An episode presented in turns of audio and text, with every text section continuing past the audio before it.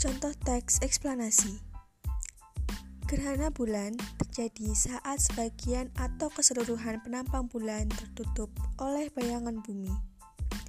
Itu terjadi bila bumi berada di antara matahari dan bulan pada satu garis lurus yang sama, sehingga sinar matahari tidak dapat mencapai bulan karena terhalangi oleh bumi.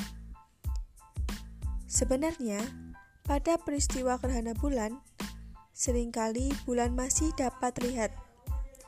Ini dikarenakan masih adanya sinar matahari yang dibelokkan ke arah bulan oleh atmosfer bumi. Dan kebanyakan sinar yang dibelokkan ini memiliki spektrum cahaya merah. Itulah sebabnya pada saat gerhana bulan, bulan akan tampak berwarna gelap. Bisa berwarna merah tembaga jingga, ataupun coklat. Ketika bayangan bumi menutupi sebagian atau seluruh penampang bulan, maka pada saat itulah akan terjadi gerhana bulan. Terutama ketika bumi menempati posisi di antara matahari dan bulan dan berada pada satu garis lurus yang sama yang kemudian membuat sinar matahari tidak dapat mencapai bulan karena dihalangi oleh posisi bumi pada saat itu.